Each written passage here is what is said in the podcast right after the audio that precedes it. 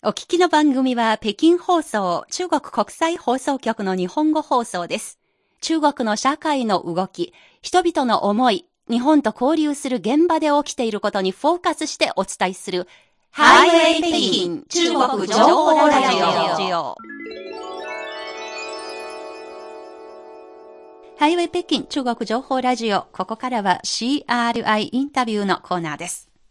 今日は広州で日系ガラスメーカー、薄型パネルディスプレイ、FPD 用ガラスの加工販売をする電気ガラス講習有限コンス、略して EGG と言いますが、この EGG 社の三田光総経理のインタビューをお届けします。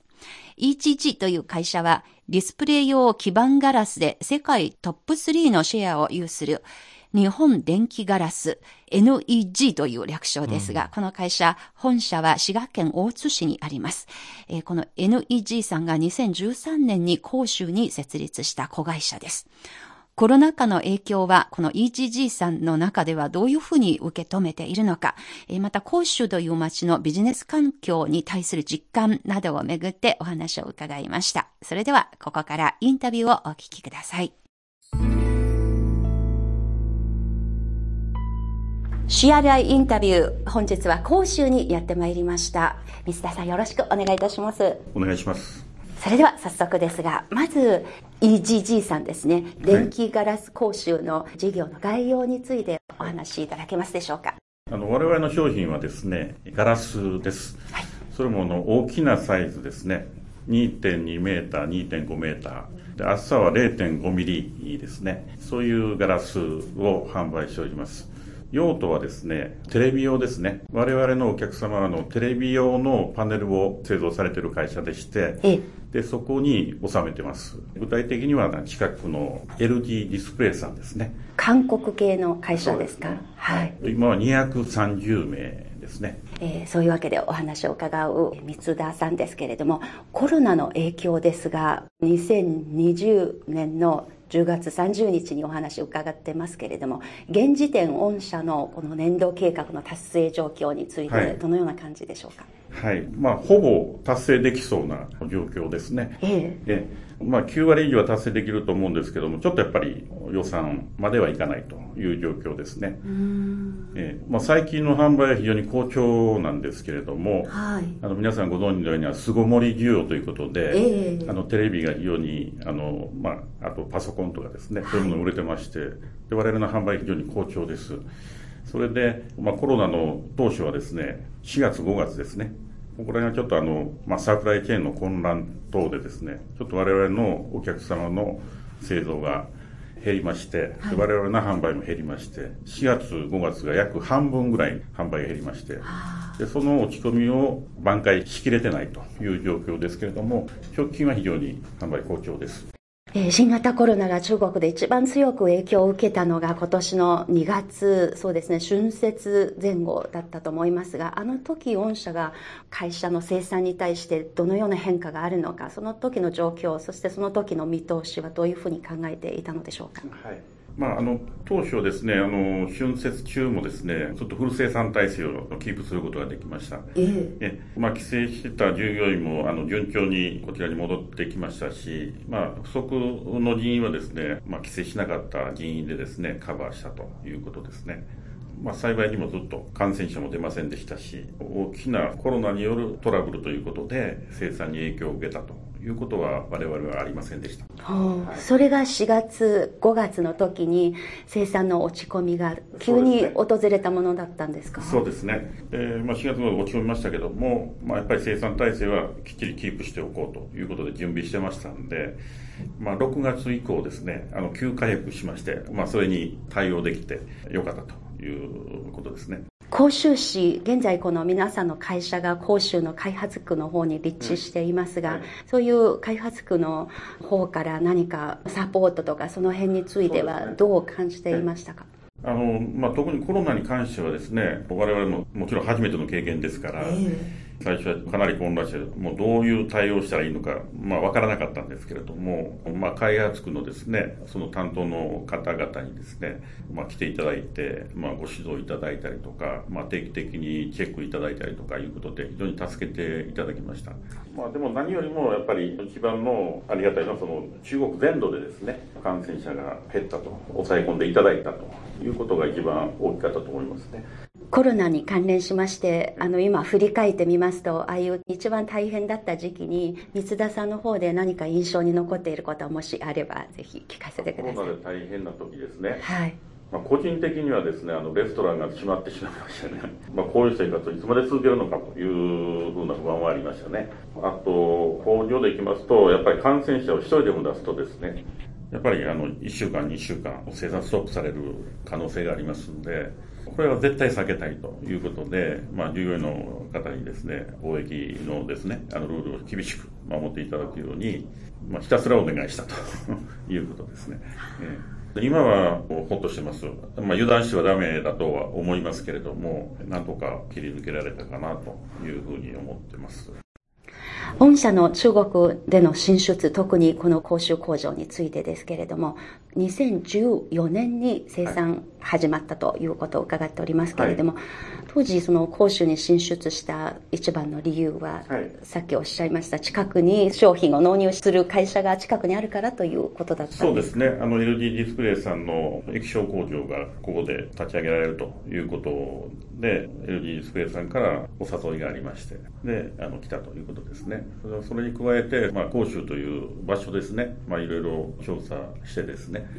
まあ、インセンティブ等もいただきましたし、あと、まあ、港も近くにありますし、非常に、あの立地条件もいいという判断で、ここに投資を決めたということですね。えーまあ、こういうあの皆さんの工場で作っているガラス基板ですはい、ですね。あの、それを応用する場面が本当に私たちの至るところに見られるんですね。タブレット型のパソコンもそうですし、スマートフォンもパソコンも、この電子レコーダーの画面にもいろいろ使われてますが、そういう視点から世界の板ガラス業界の全般的な様子、あるいはその中国がその中で占めるシェアの変化、それは大きなバックグラウンドにあるかと思いますが、その辺はいかがでしょうか？まあ、私どものお客様、まあ、私どものマーケットはですね、パネルを製造される会社なんですけども、はい、テレビ用のパネルですね。まあ、テレビ用以外の全部含めた液晶及び、まあ、一定量の最近だったら、あの、有機 EL 用のパネルというのがありますけども、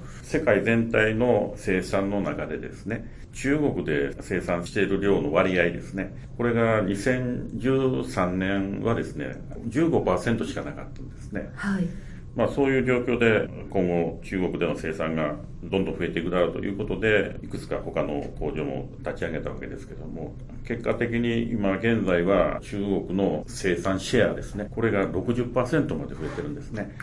まあ、約4倍になっててもうあの半分以上が中国で作られてると。皆さんがご覧になってる、まあ、テレビとかもそういうディスプレイはですねもう半分以上が中国で作られたものになるとですね。それは御社のビジネス展開にとっての意味は言い換えれば言い換えればですねやっぱり中国我々はそのの今のお客様は、まあ、韓国にいらっしゃって購入されたということで、まあ、韓国メーカーさんですよね。で最近はご存知のようにその韓国メーカーさんは液晶ビジネスからもうやめてですねあの有機 EL の方に注力するということですね。ですから、どんどんどんどん韓国でやめられた部分は、どんどんどんどんあの中国に生産がシフト、今後もしていくということですね。えー、そういう決断を最近されましたんで、で今60%の生産シェアですけども、これからますますどんどん増えていくということで、で我々のやらないといけないことは中国でのシェアですね。特にその中国系の現地のあのパネルメーカーさんのシェア、を増やしていかないと、まあ、自動的にシェアがどんどん下がっていきますんで、あの生きていけないということになります電気ガラス講習有限コンス、三田光総経理のお話をお届けしています。まあ、新型コロナのインパクトを強く受けましたが、しかし今年度の年度計画はほぼ達成できる見込みというお話、心強く聞くことができました。はい、また、EGG さんが中国に進出して7年経ちますけれども、これまでの7年、ディスプレイ用パネルにおける中国の生産シェアがどんどん伸びてきています。うんミスター総経理のお話にもありましたように、2013年は世界シェア15%でしたが、今は約60%のシェアを占めるようになりました。まあ、そうしたことを受けて、親会社の NEG さんは中国国内のパートナーと共に、アモイで大型の成形工場を作って、まあ、つまり中国のパートナーと共に中国市場でのシェア拡大に取り組む、そのような姿勢の表れだと思いますが、そういったようなことを三田さんが紹介をされました。はい、まあ、ところで、このガラス工場、しかも薄型パネルディスプレイ用という特殊な用途の板ガラスを作る工場、これ訪問したのが私には初めての体験でしたけれども、はい私も初めてでしたね。ですよね。はい、で、一緒に訪問しまして、とっても綺麗な工場で驚きました。はい。そのオフィスに入る前に、まず靴を買いなければなりませんね。はい。そして中に入って床もテーブルも全部ピカピカでした。そうでしたね。トイレに入るときにまた別のスリッパに履き替えることでしたね。はい。あの、そこのスタッフ、三田さんの部下たち、はい、中には中国人の若い人たちも結構たくさんいましたが、みんな日本語ペラペラでしたね。ああ、そうでしたよね。はい。そばで見ていて、もう一つの CRI 日本語部みたいな 場所でした。なるほど。はい、まあ、その会社には日本からの駐在員の方3人だと聞きましたけれども、はい、本当に日本語は普通に話されているような、そ,、ね、そんな感じでしたね。はい。そしてさらに、工場のすぐ近くに、正確に言いますと、1キロも離れていない至近距離ですが、はあ、あの、納入先の韓国系のパネル工場がありましたね。そうですね。はい、とっても大きな工場で、車で何分か、ずっとそのそばを通っていくような、そんな感じで驚きました。はい。三田さんのお話を私伺いながら、やっぱりもう一つ印象に残ったことは、この会社はもう本当に国際分業で成り立っている。そういうことの縮図のような工場だったことです。はい、でなぜこのガラスの製造に国際分業が必要なのか、えー、そしてガラス産業の特徴ということについて、まず三田さんです。まあ、非常にこの我々のガラスというのは汚れを嫌う、非常にクリーン度の高いものじゃないとダメなんで、輸送中に汚れるともうダメなんですね。ですからやっぱりできるだけ近いところで作って近いところで販売するということが非常に大事なので、全部日本からとかいうのはちょっともう、コスト的にも品質的にも考えられないですね。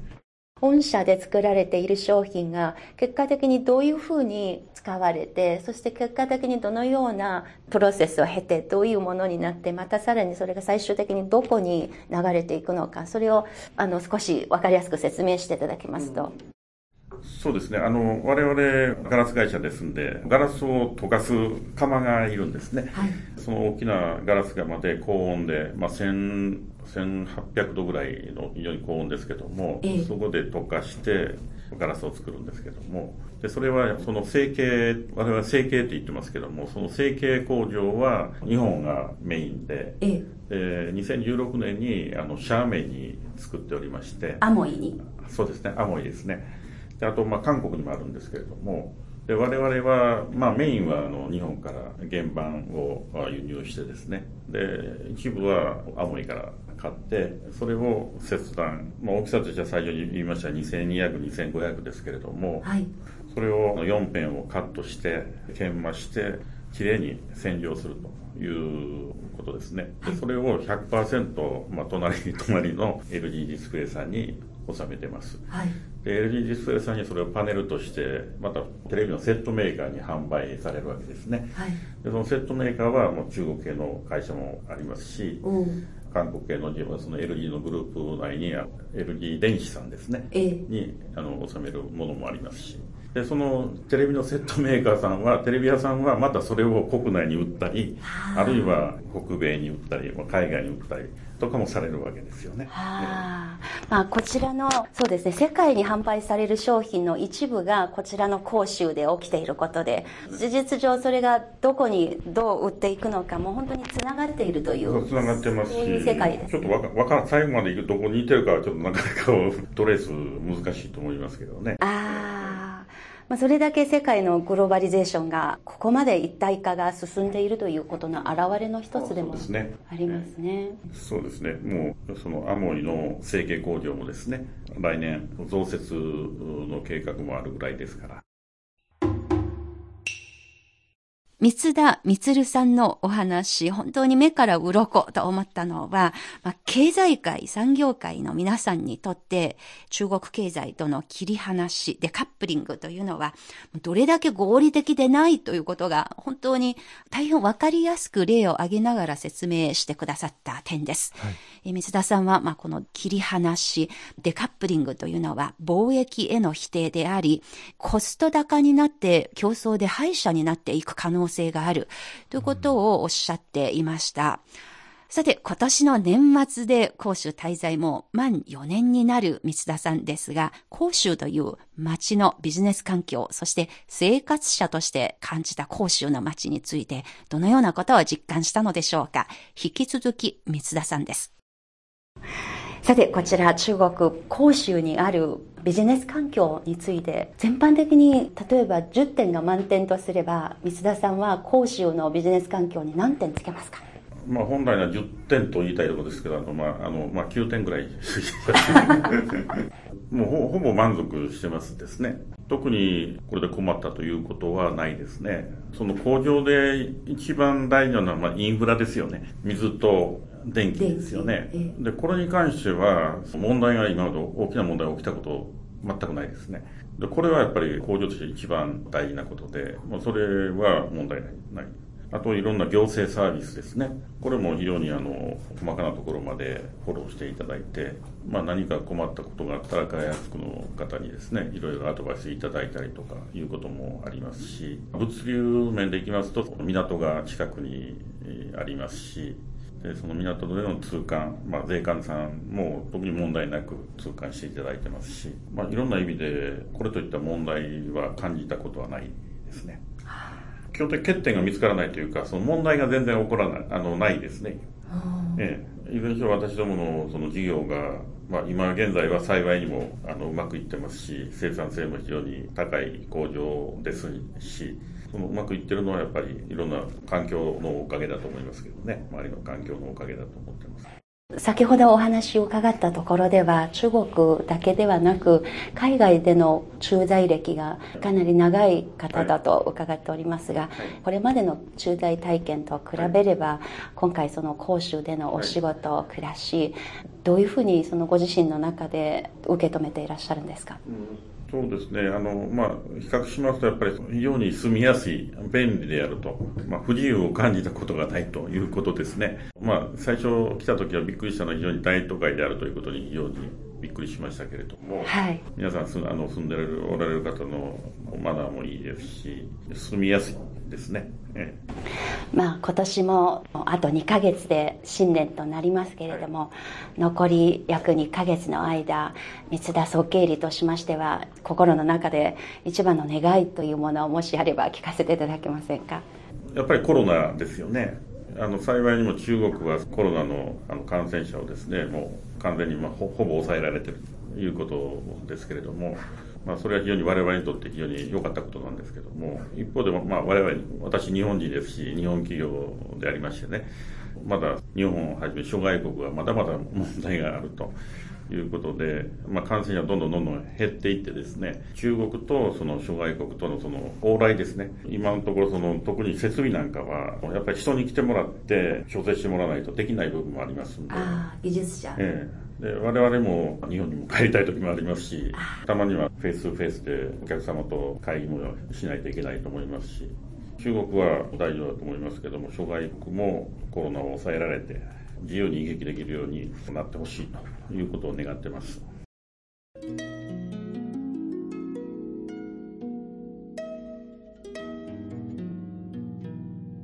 CRI インタビュー」